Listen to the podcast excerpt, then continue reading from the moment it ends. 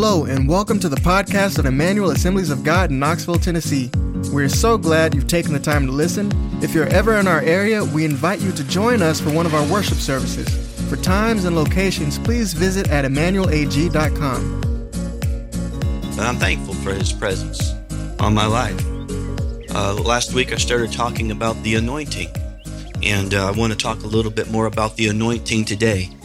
Um, one of the things I, I, I, always want to be able to communicate uh, what God is really saying. And sometimes in Christian circles, we'll pick up a word like anointing and we'll use it even beyond what the scripture maybe intends it to be. Does that make sense? And so when I use a word like that, it, it's quite possible that you hear, a, you, you've been exposed to a thought or idea or a teaching on it, and you've been exposed to something else. And so lots of times I'll say something about the presence of God or the power of God or the Holy Spirit. But you know, that's what the anointing is. It's what was Jesus anointed with? With the Holy Spirit and with power, right? So even in the Old Testament, we looked at it last week, you know, when they would pour the oil on somebody to anoint them to be king over Israel or something, while that oil's going on, the Spirit of God is coming on them. It's the Spirit of God that we're anointed with. It's, it's the presence of God. It's the Holy Spirit working in your life and in my life and in our church. And I'm thankful for the anointing. Are you? So I want to talk about that today. Um, if you guys don't let me forget, I just want to get into the word. Please don't let me forget to take up an offering and give announcements at the end of service, okay? Who's, who's going to be responsible for that? Crystal. Thank you, Crystal. Crystal, she raised her hand, so she's on it. So uh, if you would, though, just uh, go with me to Matthew chapter, uh, chapter 9, verse 37. Jesus said to his disciples, The harvest is plenty, plentiful but the laborers are few. Come on, I've I've had a garden before. I grew up in Nebraska. We've always had gardens. I know some of you guys farm and plant gardens. Don't you love going out there when it's harvest time and just seeing all the the fruit in your garden, man? I mean, as a kid, we'd even complain when our garden was too plentiful. Why? Because that meant work because you know you only have a certain amount of time to bring in the harvest before you know it's the bugs get to it or it gets overripe or whatever but man the harvest is plentiful and and jesus is you know looking around at the the um uh, it was the samaritans there in this particular context and he's saying look at the harvest it's plentiful and I guess those people who kind of knew a little bit about farming are probably thinking, whoa, that means some work. Are you ready for some work? Come on, there's a harvest out there in the field, but we're going to have to work to bring it in. It's not going to bring itself in, is it? That's one thing about a harvest. You have to go out there and get it. And you don't have forever. And so when we see this, uh, I mean, just be ready. He said to his disciples, the harvest is plentiful. Get ready for some work because the laborers are few. Therefore, pray earnestly to the Lord of the harvest to send out laborers into his harvest.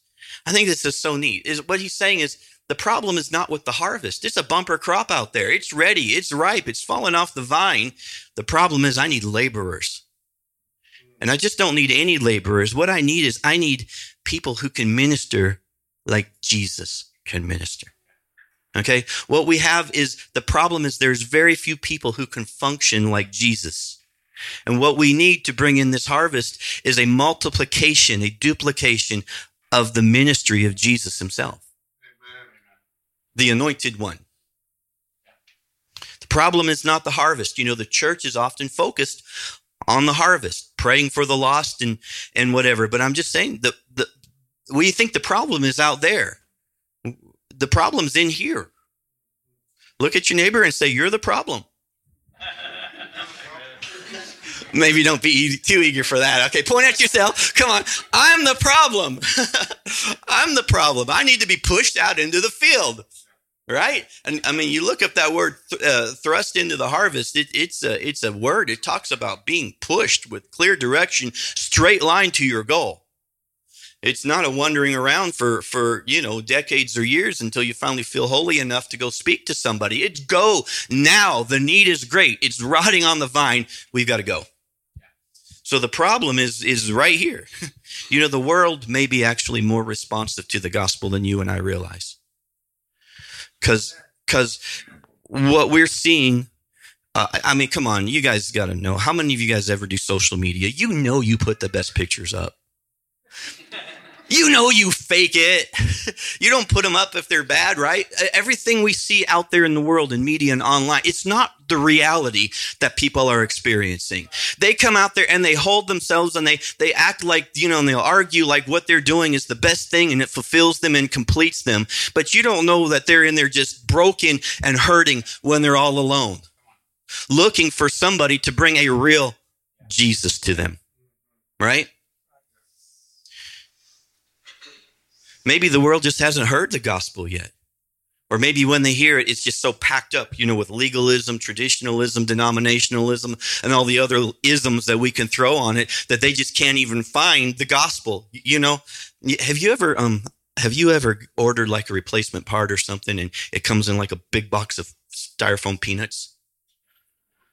You know what I'm talking? And you have to dig and like, is there another part in there? We got a drum set one time. I mean, it was a box this big electronic drum set. So, you know, it's mostly space filled with peanuts, man.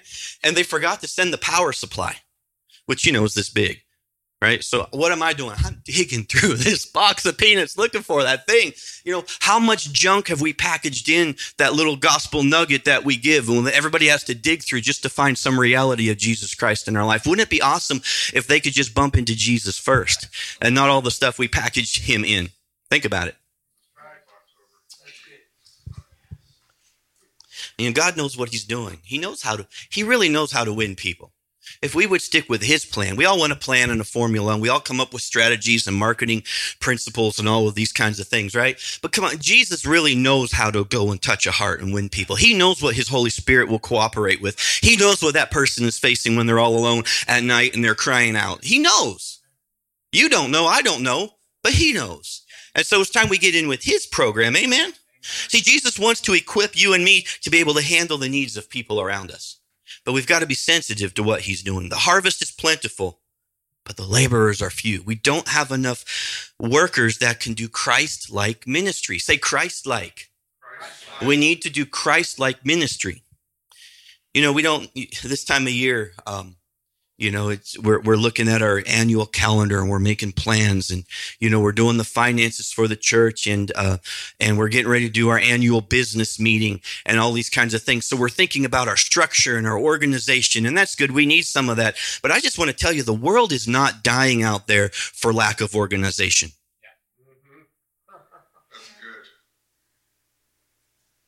We're really good at organizing the church is really good at getting things in order and organizing and and uh, you know having the little cards to fill out when you come in your first time visitor and all those that kinds of and having all this we're good at that. But can we really be jesus to people? Can we really do christ like ministry? Because if we can't do that what in the world are we organizing? The world's not dying for a lack of organizing. It's dying because we don't look speak act and talk like jesus so we need a multiplication of Jesus' ministry in this church. We need to see more people who can function and do the works of Jesus. And that's what exactly what the anointing will do for us. That's why we need the anointing of the Holy Spirit. He never said you can do it on your own. But when the Holy Spirit comes on you, he said to Saul, you will become a different man and you will prophesy. And when the Holy Spirit came on Peter on the day of Pentecost, you remember what happened? It wasn't very long before he was denying Jesus. And now he's standing up bold as a lion, articulating the very first sermon preached in the church. The first evangelistic message preached to the world, man. Because of the anointing, because of the Holy Spirit. Many churches, you know, they're, they're focused on praying for the lost. We say we need to pray for the lost. And I think we should pray for the lost. But Jesus is telling us here not to pray for the lost, but to pray for the laborers. To pray for the laborers. The lost are not the problem. Come on, somebody say, the lost are not the problem. The problem is the laborers need to be thrust out into the harvest field. And so we need to be aware of the anointing that you that we carry. Come on, we're anointed. You're anointed, right? The Bible calls us Christians. What's the word Christ mean? Christ is anointed one, right? You know, Jesus, the word Jesus, his name means saved. Why didn't he call us Jesusins? Jesusians, Jesusites. I don't know. Christians. we're supposed to be carrying and, and, and continuing his ministry, walking in his anointing. Amen. So today I've got some quotes. I just I just had fun looking up some of the famous preachers what they said about the anointing of God, and I'm just going to have some fun reading these. If you want to remember them, uh, you either have to ask me for the notes or get your phone out and take pictures of the screen when I put them up. Okay? But Jim Cymbala, how many of you guys know Jim Cymbala? Love Jim Cymbala. We've talked, we've studied some of his his uh, material here. He says God nowhere asks anyone to have a large church. I'm sorry, I made that really small, didn't I? Well, you guys will have to zoom in on your phones. Uh, God nowhere asks anyone to have a small, ch- a large church. He only asks, calls us to do His work, proclaiming His word to people He loves under anointing power of the Holy Spirit to produce results that only He can bring about. Isn't that good? Doesn't matter if you're big church, small church, a single person, a family, wherever you're at, if you're around a lot of people, if you're around a little people, what we're supposed to do is carry that anointing wherever we go and, and be Jesus to in the world that we find ourselves in. Amen. And you know, leave the results to him. Galatians 4:19, Paul is talking to the Galatians and he says, "My little children, for whom I am again in the anguish of childbirth. So he's doing one of those, you know, what people call those birthing prayers, right? And I'm not going to comment on that like some of you ladies would say, what in the world does Paul know about childbirth? That's fair enough. But he's in here, he's praying, and he's going to pray until something is delivered, so something comes. And that's the commitment he's making. Like when, you know, I know what it's like to go in, in the room with my wife. You're there till it's done. And here's Paul. He's praying. He's in anguish and he's there. I have got to pray until Christ is formed in you. We need Christ to be formed in our churches, man, in our ministries, in our families. We need Christ to be formed. We need to go and enter into prayer like Paul and say, I'm not coming out of this until Christ is formed in me. Until I'm walking like Jesus, till I'm looking like Jesus, till I have something to offer the world in the, in the ministry and fashion of Jesus Christ. And so we need anointed preaching. Come on, somebody say anointed preaching. Anointed, anointed preaching. Uh, Charles uh, Parham, you know Charles Parham, the uh, father of the Pentecostal movement, right? Hundred and some years ago now.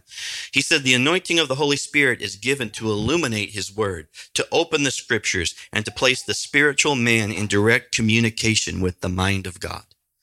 To place the spiritual man in direct communication with the mind of God. Come on, that's what Peter was doing. He preached beyond himself on that first day of Pentecost, didn't he? He had things to say that he probably didn't even fully understand in his head, but he's speaking by the Spirit of God. God has things that he, when you are confronted, come on, what to say? You'll be dragged in before governors and kings for my sake. He says, don't even worry about what you're going to say because at that very hour, the words will be given to you. This is what he said. Come on, why? Because he doesn't want it to have to be the Holy Spirit in you does not want to have to limit himself to what you know. He wants to be able to use you and tell the world what he knows.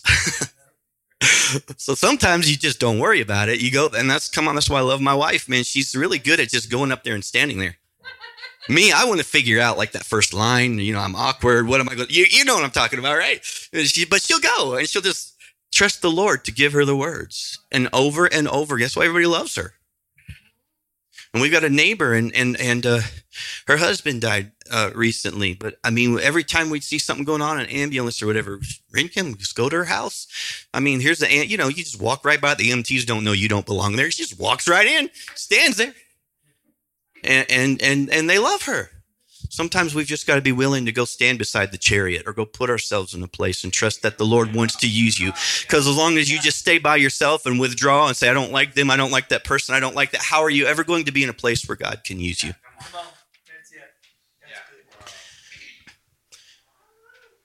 The Holy Spirit, the anointing, will put you in direct communication with the mind of God. Reinhard Bonnke, I love Bonnke. Uh, Corey, I think Bonnke's people were at your meeting, weren't they? Yeah. Um, big, uh, if you don't know, uh, evangelist to the continent of Africa. He's a German man. Um, awesome miracles and things in his ministry. Uh, millions, millions led to the Lord. Uh, that man, through through their efforts, through their ministry, they've changed nations. They've truly changed nations. And he said, I have discovered that no revival comes if we don't preach the word of God under the anointing of the Holy Spirit. So before we even preach, man, we need to seek the Lord. We need to be anointed. Amen.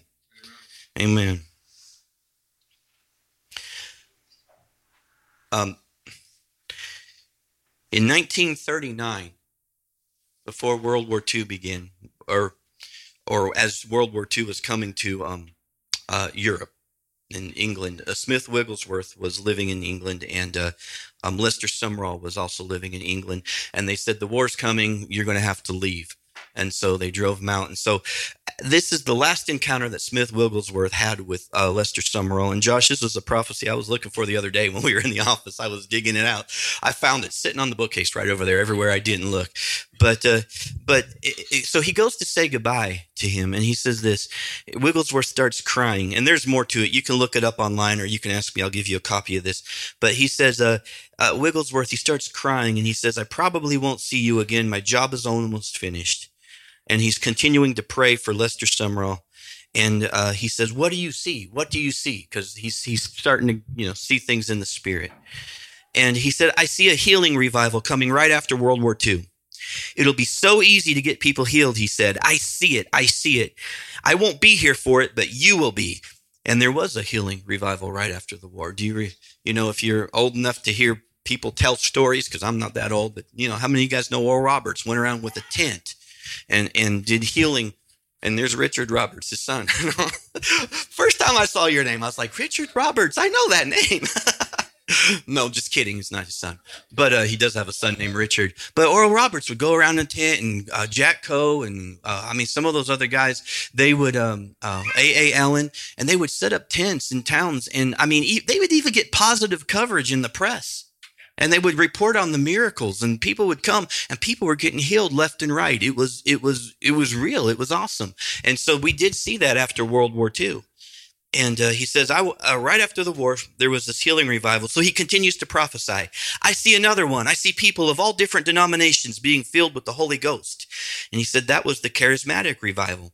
Uh, God raised up people during that era, like the full gospel businessmen.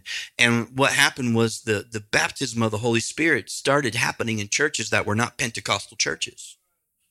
And, uh, you know, divided some churches. Some churches went with it, but but there was what they called the charismatic uh, revival.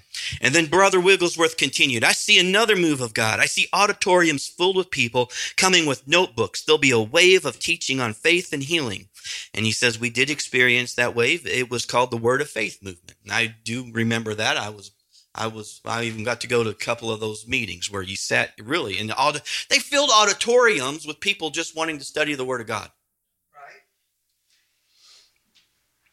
And then he prophesied after that, the third wave, and he started sobbing. I see the last day revival that's going to usher in the precious fruit of the earth. It will be the greatest revival this world has ever seen. It's going to be a wave of the gifts of the Spirit. The ministry gifts will be flowing on this planet earth. I see hospitals being emptied out, and they will bring the sick to the churches where they allow the Holy Ghost to move. I just want to say, I believe this is upon us now. I believe it's time for this. I believe God, that God wants me to be a part of this. Do you? I believe God wants you to be a part of this. I believe God wants to use you in these ministry gifts. I want I he and so here's the thing. If he wants to use you and he wants to use me, then then when? How about right now? How about now? How about we enter into this now? Why do we have to wait? Amen. I believe that this is even happening, even happening now. We see pockets of it. We do see pockets of it. But come on, do you want to just wait until it rolls over and hits you? Or do you want to be a part of what causes it? Yeah. Right? You know, uh, I remember one person uh, talked about, do you want to be a catalyst? You know, a catalyst is, is something that you put like in a chemical reaction to cause it to happen. Or do you want to be a sponge? And the sponge just sits around and absorbs the odor of everything around it. you just want to sit there like a sponge and wait for it to roll over you. Or do you want to be a part of what what God is doing. And we can be a part, but it's going to be intentional on our part. Amen. I mean, come on. When it moves in and the wave comes in, man, it's going to bless all the boats in the harbor will rise. You know, it'll bless everybody. But there will be a few who have who have been catalysts to to be used of God to do what He wants to do. I don't want him to be frustrated when he looks at us as a church. I want him to feel like like uh, he is he is able to express himself fully among us. I don't want to frustrate the heart of God. I want to be that person who who works with him and cooperates with him and does what he wants to do. Amen. Are you with me? Amen. Yes. Okay. So I love this verse in Second Corinthians chapter 3. It's one of my theme verses for me. I speak this to myself all the time. It says, such is the confidence that we have through Christ toward God. Not that we are sufficient in ourselves. The word sufficient there, other translations will say adequate, qualified, or competent. I'm not sufficient. I'm not adequate. I'm not competent in myself to claim anything is coming from us, but our sufficiency is from God, who has made us sufficient to be ministers of a new covenant, not of the letter, but of the spirit. For the letter kills, but the spirit gives life. I just love that because God did not intend for you and for me to live out of our own competence our own ability, to be limited by our own competence. See, there's another supply for you. There's another supply for me to do what we're supposed to do. We're supposed to be ministers of the Spirit of God.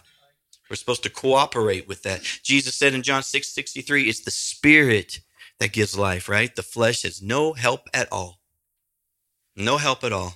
The words I have spoken to you are spirit and life. And how many times do we speak words of natural things? How many times do we try to reason things out or do things in the natural? And, and, th- and, that's fine. I believe that we should do everything we can do to help people to live a good life, to live right. But let's not do it at the expense of, of the words of God and the words of life and seeking the power of God and the Spirit of God on our life. Let me ask you this. I'm talking about anointed preaching. Did Jesus, question, did Jesus ever preach at a church?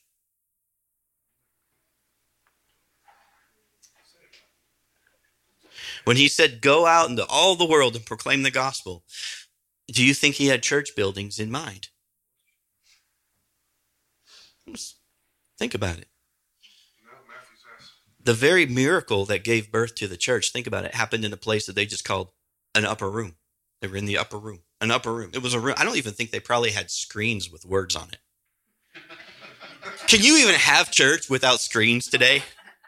Just look how far we've come to, because now we're doing screens and words and graphics. It's cool, but before that, it was what uh, the projectors, right? The big projectors. Remember that? Because you know we had like first it was the hymn books, right? And then it was like you know we started doing the praise courses, and so we got the little papers and and I remember the old uh, the way they would like copy those things so everybody could have a copy. Okay, I'm showing my age. I'm sure it was an antique machine that I was watching work when they were doing that, right? Or they put the, or they take the typewriter and they put the carbon copy paper in between and type it, you know. Then when you make a mistake, you have to white out like four layers. Yeah, and then they pass that out. That'd be on all the pews, and then we, and then they finally got smart. They said, "Let's do the overhead projector," and somebody have to sit there and change the little. Up in the front, right here. I mean, that's where that person has to sit, not in the back. That'd be like right here. And, and yeah, but boy, we've come a long way. But I mean, here they are. The church is being birthed and it's a movement that impacted the entire world. And I mean, they don't have any of that stuff. Why? Because they had what they needed. They had the Holy Spirit. It was a Holy Spirit operation. Amen. And so nothing wrong with stuff we have, but if we allow it to dictate what we can do instead of the Holy Spirit, we probably just need to come here one day and just turn everything off. Seriously, actually, we did uh, on Christmas. we came here and there was no power. We said, "Oh, we're going to have Christmas service anyway." it was great, but you know, we don't want the things that are, are are useful tools. We want to keep them just tools, man. We don't want them to ever get to the place where they can hinder us, right? And then think about this too: when the, when the when the persecution scattered the believers, wherever they went, they spoke the message, and and God backed them up because they were anointed of God. And so, like, look at this Acts chapter 8, verse 4. It says, Those who were scattered went about preaching the word. Philip went down to a city of Samaria and proclaimed to them the Christ.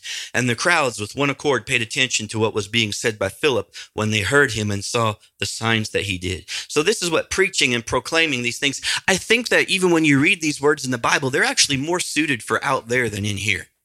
That's where it needs to be preached and proclaimed. Here, we get together, we worship, we encourage one another, we strengthen one another. We do come to hear the word and to be encouraged and edified and built up and all that. But, but, you know, we need to be proclaiming Christ where people need to hear Christ. And I think that's what God had in mind, uh, what Jesus had in mind when he sent everybody out into the world. And so meeting together is great. Um, but you know, you're not just anointed for Sunday morning, right? You're not just, and that's, uh, come to Rick's class tonight. spirit filled living in an upside down world. Why? Because you could be spirit filled and living even out there in a world that's upside down. It's easy to be spirit filled right here oh, I feel the spirit, and nobody's going to. You can be as goofy as you want. Nobody's going to c- call you out on it, or you know, challenge you, or say what do you mean. But you go out there and do. You better have the goods, amen. you better be able to deliver something, right? You better be able to uh, show them Jesus in some way or another, because they're not forgiving out there. But come on, the anointing is for there. So, yeah, come tonight, five thirty. And each generation this is important. Each generation needs to be anointed for themselves. Okay. So I love what Corey's doing, you know, uh, sharing what, what happened at the youth conference. There's an arena filled with people seeking Jesus. Come on. Because each generation needs to seek it and find it for themselves. In Matthew chapter 12 and verse 43, it talks about, you know, when an unclean spirit has gone out of a person, and Jesus says it passes through waterless places, seeking rest, but finds none. And then it says, I will return to my house from which I came. And when it comes, it finds the house empty, swept, and put in order. Then it goes and it brings with it seven other spirits, more evil than itself, and they enter and dwell there. And the last state of that person is worse than the first. And so also it will be with this evil generation.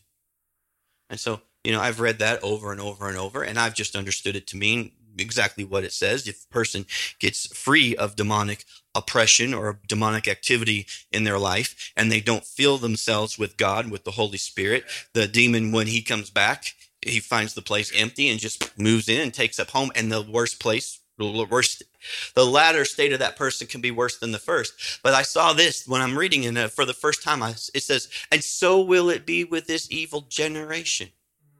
Look, that he's not just speaking of an individual, he is, but he's also speaking of a generation here. Isn't that interesting?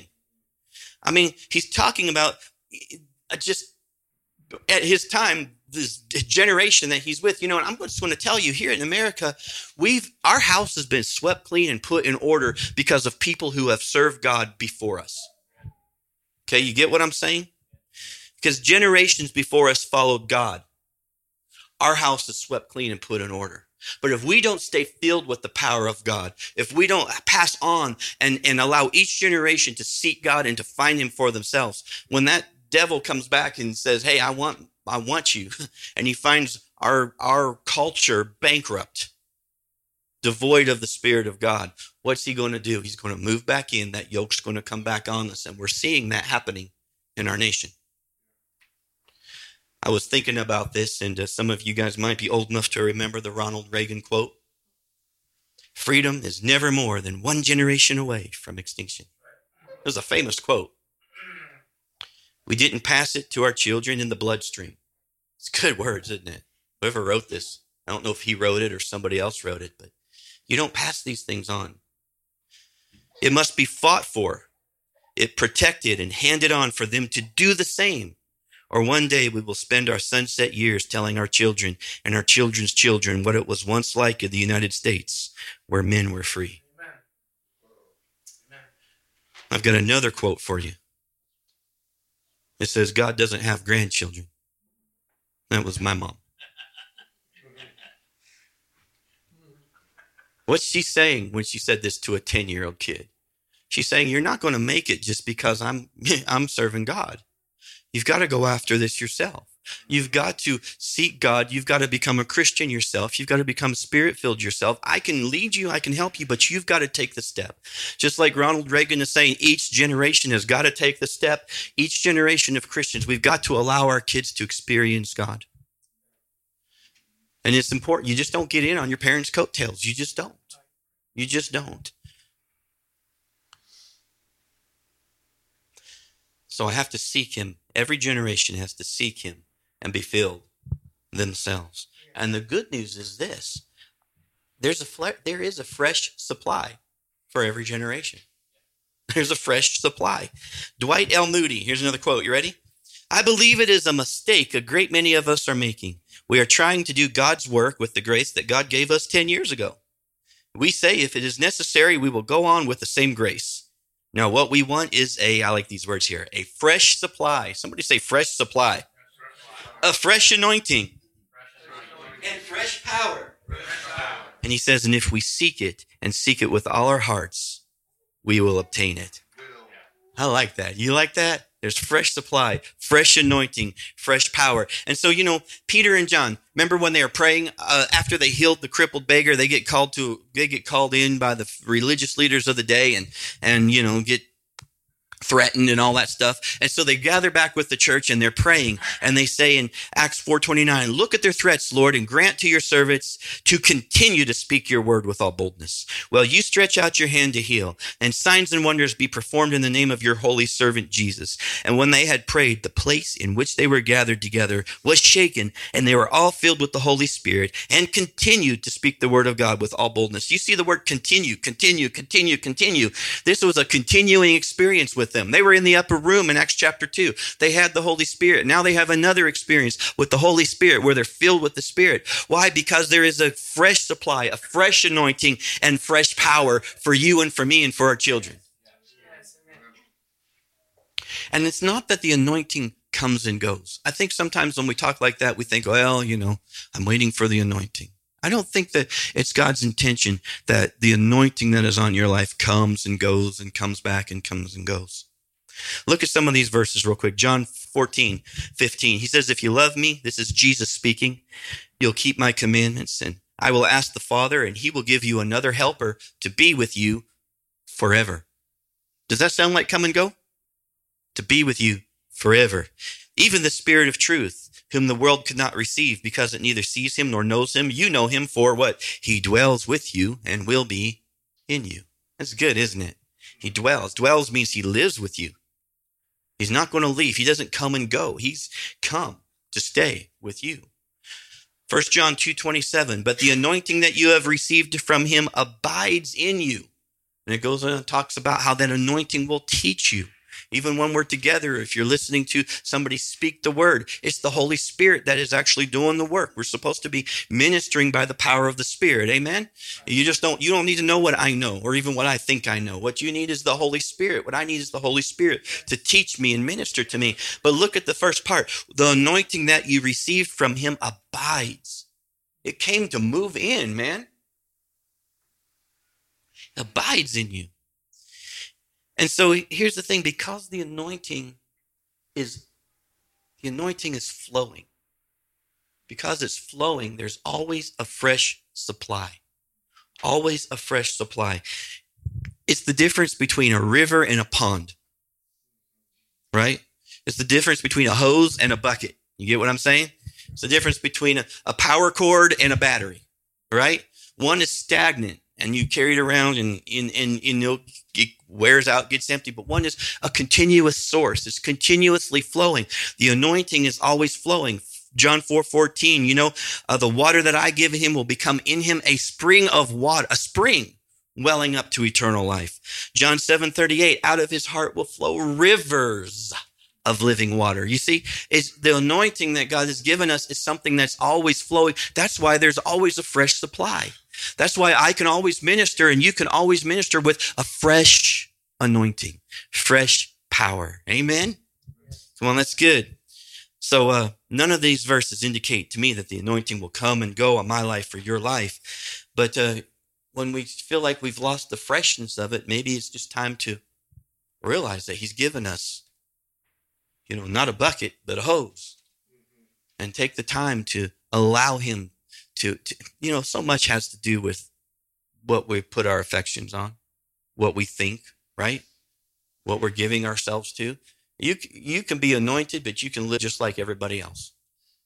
And I hate to say that. But it, it, am I yielding to that anointing that He has given me? Am I giving it uh, the lead in my life? Am I following it? Am I allowing it to work out in my life? because I can have it, but I can put my affections and my time and my mind on other things and not ever yield to that gift that He's given me. And uh, God forbid, amen. God forbid. One more quote for you today Charles Spurgeon. Never try to live on old manna, on the old manna, nor seek to find help in Egypt. All must come from Jesus, or thou art undone forever. Oh, this is good old old fashioned language. Thou art. Old anointings will not suffice to impart unction to thy spirit. Thine head must have fresh oil poured upon it from the golden horn of the sanctuary, or it will cease from its glory.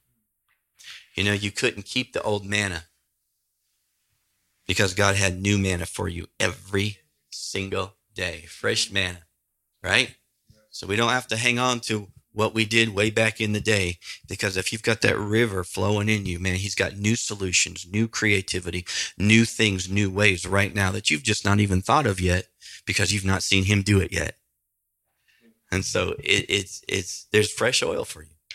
There's fresh oil for you, for your family and for your ministry. I want to close with these two thoughts. There's two things.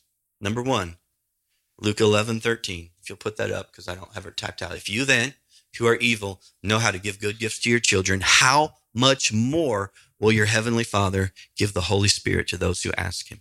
If you've never received that anointing, if you've not received the Spirit, what do you do, you ask. You ask. How many of you guys have children who you would do anything for? If they're in pain, you would take their place. You would even do little things for them. Even the smallest little things that you know you would think are, God, do you really care? Will you do that for me? Come on, would you do it for your child? If you would do it for your child, then how much more will the hell the Heavenly Father give the Holy Spirit? So number one, ask. And number two, the second principle is this: you want to grow in the Holy Spirit? It's die. Die. John 3:30.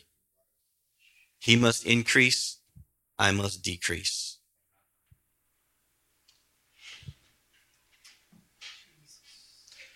Paul said in 1 Corinthians, I die daily. What's he saying? I die daily. I lay this down because let's just be real, man. Sometimes the flesh, the natural, is at war with the spirit. What you want to do is you want to train your flesh to do what it's supposed to do so that the spirit can do what it's supposed to do. Right? That's what a mature Christian will be. We can bring our body into agreement, but still, there's our very oftentimes a war between the natural and the flesh and the spirit. And sometimes we've got to decide, I'm going to die. I'm going to lay this down.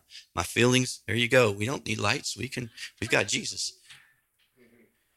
The, the feelings don't matter. My, I, I I don't even have a right to be offended.